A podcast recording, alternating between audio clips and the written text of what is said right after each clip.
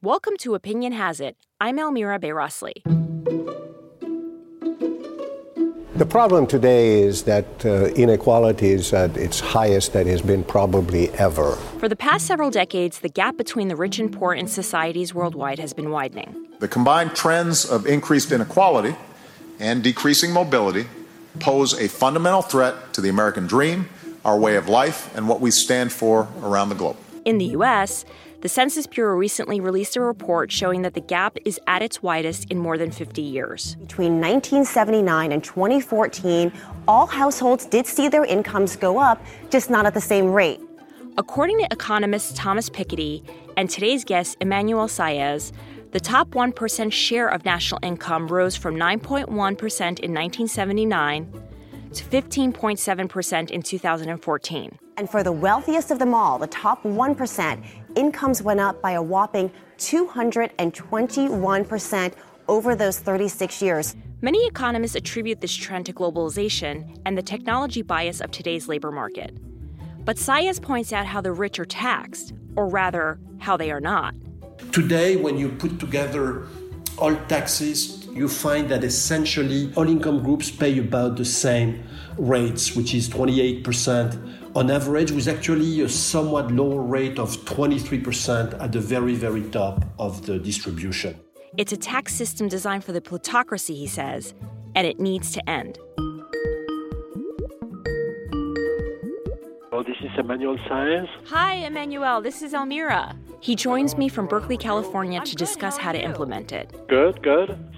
Emmanuel Saez is the director of the Center for Equitable Growth at the University of California at Berkeley. Yes. Uh, by, by, the way, I'm recording also on my cell phone, so I will have a file. He is a recipient of the John Bates Clark Medal, awarded to economists under 40 who have made a significant contribution to the economics field, and co author of Triumph of Injustice How the Rich Dodge Taxes and How to Make Them Pay. Emmanuel, I want to start out with the basics. What is a wealth tax, and why isn't it simply a punishment for being rich, as many critics claim? Yes, so, so wealth tax is an annual tax that is assessed on your total wealth, the sum of all the assets you, you own, housing, stocks, bonds, businesses, net of all your debt. And uh, it's a progressive tax, that is, it has a very high exemption level, so 50 million in the in the Warren tax plan, 32 million in the Sanders uh, tax plan. So effectively, it hits only the very very wealthy, roughly speaking, the 0.1 percent of the uh, population. And so you can ask the question, as you said a little bit provocatively in your question, is that a good thing or a bad thing? So you mentioned just now the word progressive. And historically, we have thought of the United States as having a progressive tax system. What changed and when? Yes, so it is uh, largely forgotten now, but the United States actually invented very progressive uh, taxation in the early part of the 20th century. It was the first country who uh, really cranked up top individual income tax rate to 67% as early as 1917 to fund World War II. Then during the New Deal, the tax rates on inheritances, top inheritances, and top individual income went very high, uh, all the way to 90% for, for income. And it stayed that way up to the late 1970s. And then progressivity of the US tax system fell dramatically during the 19 80s, actually during the Reagan administrations. And the way this happened was in uh, two steps. First, when Reagan comes in, he says the government is the problem and the government is taking from uh, uh, individuals, and therefore it be- the f- moral thing to do for the wealthy is to try and avoid taxes. So in the early 80s, you see an explosion of tax avoidance through tax shelters that allow people to buy tax avoidance products that create big losses that they so that they can offset their other income and reduce their tax liability. And then once the system has a lot of tax avoidance in it, Reagan turns to Democrats and says, look, taxing the rich doesn't work anymore. So let's cut a deal and let's improve enforcement and in exchange of that lower the tax rate on the wealthy significantly. And so that's what happened. During the Reagan administration, the top individual income tax rate fell from 70% down to 28. Today, when you put together all taxes, you find that essentially all income groups pay about the same rates, which is 28% on average, with actually a somewhat lower rate of 23% at the very, very top of the distribution today in 2018. So Ben Franklin said, Nothing is certain in this world except death and taxes. And it looks like 2020 will be about at least one of those. Elizabeth Warren just coming out with the most aggressive proposal to tax the super rich in generations. It's a tax, a wealth tax on the top 0.1%. That could raise around $2.75 trillion over a decade, but from just 75,000 households. But if you're talking about the very rich avoiding tax, why would a wealth tax then succeed? Yes. So critics uh, have said the wealth tax is not going to work in the sense that it's not going to raise that much revenue because the wealthy will find way to avoid and evade uh, the tax. And they point to the European experiences where wealth taxes have been tried. And by and large, it is true that they failed. The point we make in our studies and in, in our book is that actually tax evasion, tax avoidance is not a law of nature. It really depends on tax design and tax enforcement. That is, if the tax is well designed and well enforced, it will be uh, successful. And so, just to, to give you a couple examples on the, on the wealth tax itself, in Europe, it failed because it was easy to avoid and evade the wealth tax. So, for example, if you were in France, a rich uh, French person, by simply moving to London, uh, after a year, you were no longer liable for the French wealth tax, making it relatively easy to flee uh, the wealth tax. In contrast, the, the US system is based on citizenship. And therefore, even moving away, uh, if you're a US billionaire, would not extinguish the wealth tax uh, liability. The, the tax follows you wherever you go, and to uh, shed it, you have to renounce your citizenship. And even then, you can be uh, you would be hit by a very large uh, exit tax. So on the avoidance front, it was easy. On the evasion front, uh, Europe didn't have good enforcement to prevent people from hiding assets in offshore accounts. So typically, the way it was done in France is that you would put your asset in Swiss banks. And with bank secrecy, Switzerland and the financial institutions, the banks there didn't uh, report anything to French tax authorities. So it was very hard for France to know whether you had assets uh, in Switzerland. That's not a law of nature. And indeed, the United States took in 2010 a very strong action against offshore tax evasion through the FATCA legislation, uh, Foreign Account Tax Compliance uh, Act, passed under the uh, Obama administration, that says all foreign financial institutions that uh, manage accounts for US residents need to report the accounts to the IRS, or otherwise the financial institution will be subject to very stiff penalties. So you can see that with such a law, you dramatically change uh, the picture of enforcement. We want to build an America that works for the people, not one that just works for rich folks. You know, I have proposed a two cent wealth tax. Are we satisfied that in America today, the three, one, two, three wealthiest people in this country, Bill Gates, Jeff Bezos, and Warren Buffett, now own more wealth than the bottom half of America, that is 160 million people? Is that what America is supposed to be about? I want to move on to what the implementation of a wealth tax would look like in the United States. The idea has definitely become a hot issue in this Democratic primary race. And two of the leading candidates, Senator Elizabeth Warren and Bernie Sanders, are supporting it. You yourself are advising the Warren campaign. Can you walk us through some of the details of her plan?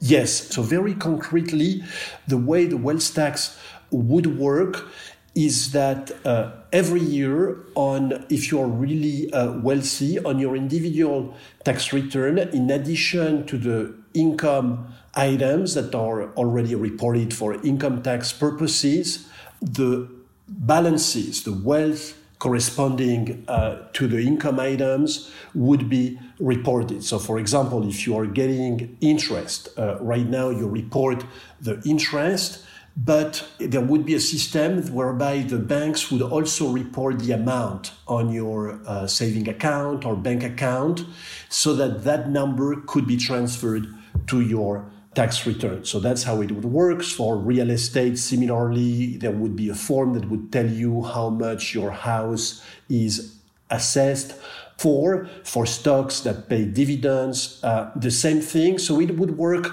exactly uh, alongside the income tax system. Right now, you know, there is income reporting uh, through those uh, uh forms for interest, dividends, capital gains, uh, etc. And those forms would add uh, the balance so that effectively taxpayers would be equipped with all the information uh, that they could fill in on the tax uh, return. And if their wealth is above 50 million, then they would be liable for, uh, for the wealth tax. So, in just in the same way that the income tax works well because there is reporting of income through third parties, employers, financial institutions, uh, etc. In the same way, that's how the wealth tax uh, would work. Well, one thing that's interesting about income taxes is that you can put down exemptions. And from what I understand, there are no exemptions to the Warren Wealth Tax Plan. So, if you have a work of art, for example, you would need to have that appraised and valued. And you mentioned, um, you know, the value of a home. It strikes me that would require considerable enforcement. If you take a look at countries like Austria, they walked back their wealth tax in 1993 because it just became too costly to do. How does Warren's plan avoid this fate? Yes. So, two, two things here. The first thing, what it is essential to include all assets for wealth tax purposes with no exemption. And the reason why this is essential, it's because if you have exemptions for some asset classes, uh, so for example, uh, small businesses, or real estate or paintings or work, work of arts, you create a huge tax avoidance uh, opportunity whereby the rich will then shift their wealth into those uh, non taxable assets. And there is substantial evidence uh, that the wealth taxes in Europe were undermined. It is incumbent on the government to develop a way to assess systematically all those assets so that it's easy for taxpayers to uh, report their wealth on their uh, tax return. And so that sounds downing at first because you say there's there are so many assets, paintings, small businesses, re- real estate, but you when you look into it, it's actually a lot of the work is uh, already done. So just to to give you an example, you said real estate. Uh, you know, we have a company, Zillow, that currently lists all real estate properties in the United States and associated with a price in real term in, in, in, in, real time. And how do they do that? Well, they use all the sales and they estimate based on local sales, price trends, etc., how much each of our houses is uh, worth. So you see, if a private company does it, it's not too far fetched to think that the government could deploy uh, a similar system for real estate. People mentioned a lot paintings, but in reality, paintings that are very valuable are very well known. They are cataloged, they tend to be insured, and therefore they are typically appraised for insurance purposes. So to put it very simply, property rights are very well defined in an economy like the United States. And the value of thing is very important to people, obviously. And we have a huge financial industry that's there precisely to try to assess value of businesses. So, you know, at that high level, it's one can understand how the information that the financial sector already produces on the value of things could be transferred to the government to make uh, the wealth tax work. That said, it's true Europe didn't do that, and as a result, their wealth taxes failed. So to make the wealth tax work it's not just you know rehashing the recipes from the past it's really to reinvent uh, the infrastructure so that wealth information gets built systematized you know and transmitted to taxpayers so that the, the system works well just like it does for the, the income tax how does the wealth tax take into consideration those individuals who have earned and paid taxes but may have accumulated assets because of their hard work. Yes. So another thing that we haven't discussed, but it's very important, and the big difference between the Warren and Sanders wealth tax relative to the European wealth taxes is that they, the US wealth taxes started very high, 32 million or 50 million for Warren, while the European wealth taxes started much lower, around 1 million. Obviously, you know, to get to 50 million, you either need to start from a big inheritances or build uh, or have very high income or build a successful uh, a, a business. So we are talking about a very small uh, fraction of the population. Now, how much are the wealthy currently paying or high income uh, people. And when you look at the very top of the distribution, you see that actually they are not paying that much in taxes because take the case of uh, Jeff Bezos. What taxes does he pay? Obviously, Amazon makes corporate profits and will pay some taxes on that, but the tax rate they effectively pay is not that high. Actually, you know, there were articles last year saying, you know, they paid zero in federal corporate taxes last year, but let's suppose they pay a, a reasonable amount. In the US today, it's 16% uh, on average paid in corporate taxes on corporate profits when you, you include all corporate taxes, federal plus state. So 16%. On profits, then, he will pay some income tax, but only if he sells his stock because Amazon doesn't distribute dividends. And Jeff Bezos, unless he has huge consumption needs, is probably not going to realize that much income. So he pays almost nothing probably in income taxes. So, so your question of have they haven't they already paid taxes? To that, we, we provide an empirical answer and we say currently they pay less than uh, others. So, at a minimum, you could say they should pay at least the same, and that requires increasing uh, their tax rate, and the wealth tax is the, is the most direct tool to, uh, uh, uh, to increase their, their tax rate. The tax, the way we're putting it forward right now, the wealth tax, I'm sorry, it's cumbersome. It's been tried by other nations. It's hard to evaluate. We can get the same amount of revenue through just taxation. I think another legitimate question to ask is how much the wealth tax will actually generate. And one of the biggest critiques of the wealth tax is that it actually won't generate that much revenue. And you've discussed how your plan would eliminate avoidance. But aren't there easier ways to raise revenue, like reversing the corporate tax rate reduction from 2017? Sure. In, in, so there are many ways you could raise uh, more revenue, reversing the corporate tax rate, increasing taxes on uh, top high income individuals taxing capital gains better, and all of those are uh, worth considering.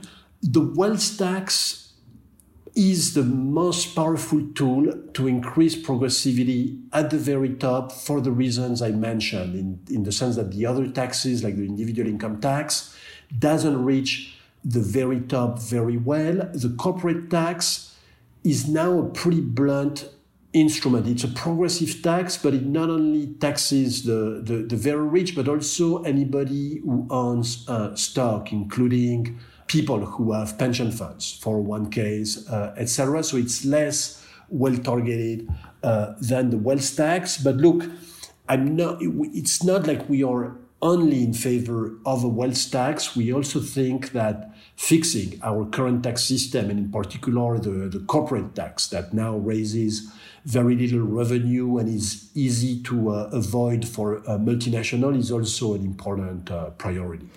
One of the arguments you make is that the rich have too much political influence. Can a wealth tax really address that problem?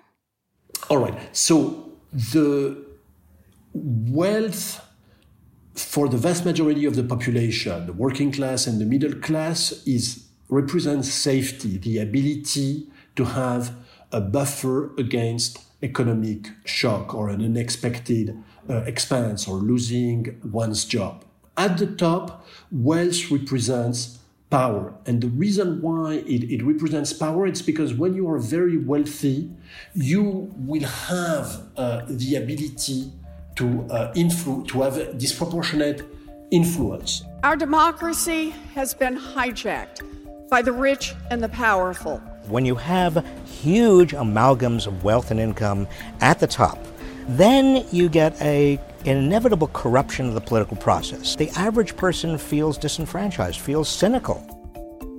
If you own uh, such a, a, big business that has uh, uh, worldwide ramifications. So if you think of people at the very top of the Forbes 400 list, now you can also use your wealth directly to engage policymakers or influence uh, the debate on public policies through uh, foundations. So it's obvious that high wealth gives you the power to influence things. And when you look at what is happening. Uh, they do use their wealth to influence society. And if you look beyond the United States, it's very clear that the super wealthy do use their wealth to influence governments, essentially to protect their position. So if the, the word oligarchy uh, has a meaning, it's, it's exactly this. And in uh, many developing countries, that issue of concentrated wealth, entrenched wealth, preventing competitors has been, uh, has been a significant issue.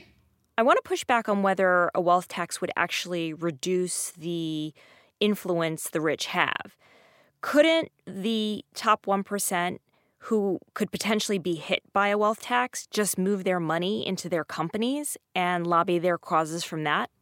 Look, the, the wealthy are not going to lose uh, political power overnight, even with a wealth tax. And even if the wealth tax grinds down their, their wealth, they will still find ways to, to influence politics. But roughly speaking, if you think influence is proportional to your wealth, at the very top, which is probably uh, a fair assumption. It gives you, you know, the potential power you have to uh, influence things. It's obvious that if you go uh, after the biggest fortune and you reduce wealth concentration, you effectively reduce uh, the power of the wealthy. And, and th- there is a very clear uh, historical precedence that is the US at the beginning of the 20th century had very high income and wealth concentration, then very progressive policies came in and it reduced dramatically income and wealth concentration. And as a result, it also uh, reduced dramatically the power uh, of the wealthy to uh, influence politics. So, so in the big picture, that's the situation we're contemplating. That is, can we find a progressive tax system that successfully reduces uh, wealth concentration, and from that, it will follow naturally that political the concentration of influence would fall uh, as well. But I, of course, I'm not denying that in the short run they would be able to continue using their wealth. They might develop lobbying through less taxed institutions. So perhaps, you know, there are foundations, perhaps there are corporations, but in the big picture, less wealth at the top means less political uh, influence of the wealthy. But the wealthy also do a lot of good. I mean, if you take a look at the Gates Foundation, certainly that has been a, a huge positive uh, for healthcare, global healthcare, particularly in Africa. And I think there's been a lot of concern about how much billionaires would end up having to pay through this wealth tax plan. Bill Gates saying yesterday that he supports higher taxes for the wealthy but not through wealth tax. If I'd had to pay 20 billion, it's fine. But you know, when you say I should pay a 100 billion, okay, then I'm starting to do a little math about uh, what I have left over. And in response, Elizabeth Warren's actually published a calculator for billionaires. So, would someone like Bill Gates still have enough wealth to fund his charity initiatives? And I guess the bigger question is in your opinion, should he? Look, some of those foundations created by the, the wealthy do a, a lot of good, and that's great. But if you look at the numbers, uh, you see that how much the super wealthy uh, give is relatively small. If you if you look at the top 400 taxpayers in 2014, uh, they gave something collectively like 10 billion relative to a wealth they have of 2.5 trillion. They do give some, but you can see that the numbers uh, are small relative to uh, what a wealth tax would raise uh, from them or what taxes should be on them, you know, if we had a system that was more progressive. So private charity uh, exists, but it's never going to be sufficient to replace uh, government uh, functions. So I think, you know, the view that the wealthy should do their taxes themselves through charity and decide how much they should pay is not going to resolve the problem because in, in, in, effect, when they do it, they impose on themselves uh, a tax, if you want to call that a tax, uh, that is too small relative to what others uh, uh down the distribution pay for themselves. Have, have to pay through uh, official taxes. There are a lot of hurdles before a wealth tax can actually become law. For progressives to invest their energy in a proposal that the Supreme Court has better than a 50% chance of declaring unconstitutional, that has very little chance of passing through the Congress, whose revenue potential is extraordinarily in doubt, for that to be the defining element in the progressive agenda in the United States, it seems to me, is to potentially sacrifice an immense uh, opportunity. How has the Warren campaign thought through getting this through Congress and perhaps more importantly, past the Supreme Court? So at this stage, when you are running a campaign, you just flag, you know, where you want to go. And the, the, the virtue of the wealth tax is that it is very clear. It is going to be a tax that's going to increase the tax burden on the very wealthy. I mean, no other tax tool is as clear as this one to make that point. Then the law might need to be modified. It might need to be presented in a different way to pass constitutionality, or if it's deemed unconstitutional, that is being presented as a remedial income tax for very high, very high wealth people who somehow manage to uh, avoid the income tax because they don't realize incomes. Those are more technical questions that you might have to think through, you know, once uh, you want to, to see how, how to make, make it work. But at, at the level of a campaign, flagging the big ideas, it's probably premature for the candidates themselves to talk about that one. But of course, for experts like ourselves, uh, we've started thinking uh, about uh, all those issues and the, and the possible options. Emmanuel, we end each episode by asking our guests this question What gives you hope? What gives me uh, uh, hope is that finally the United States is reckoning with its issue of uh, growing income and wealth concentration. And now, for the first time in uh, many decades, you have uh, leading candidates for the uh, Democratic primary who've taken stock uh, of the problem and are finally making uh, proposals that look uh, radical relative to what we've seen in uh, recent decades, but that are really aimed at tackling uh, the issue of excessive wealth and income concentration in our country. Emmanuel, thank you. Thank you very much. So, so I've taped the thing. That was Emmanuel Saez. He's the director of the Center for Equitable Growth at the University of California at Berkeley. and the co author of Triumph of Injustice How the Rich Dodge Taxes and How to Make Them Pay. And that's it for this episode. Thanks for listening.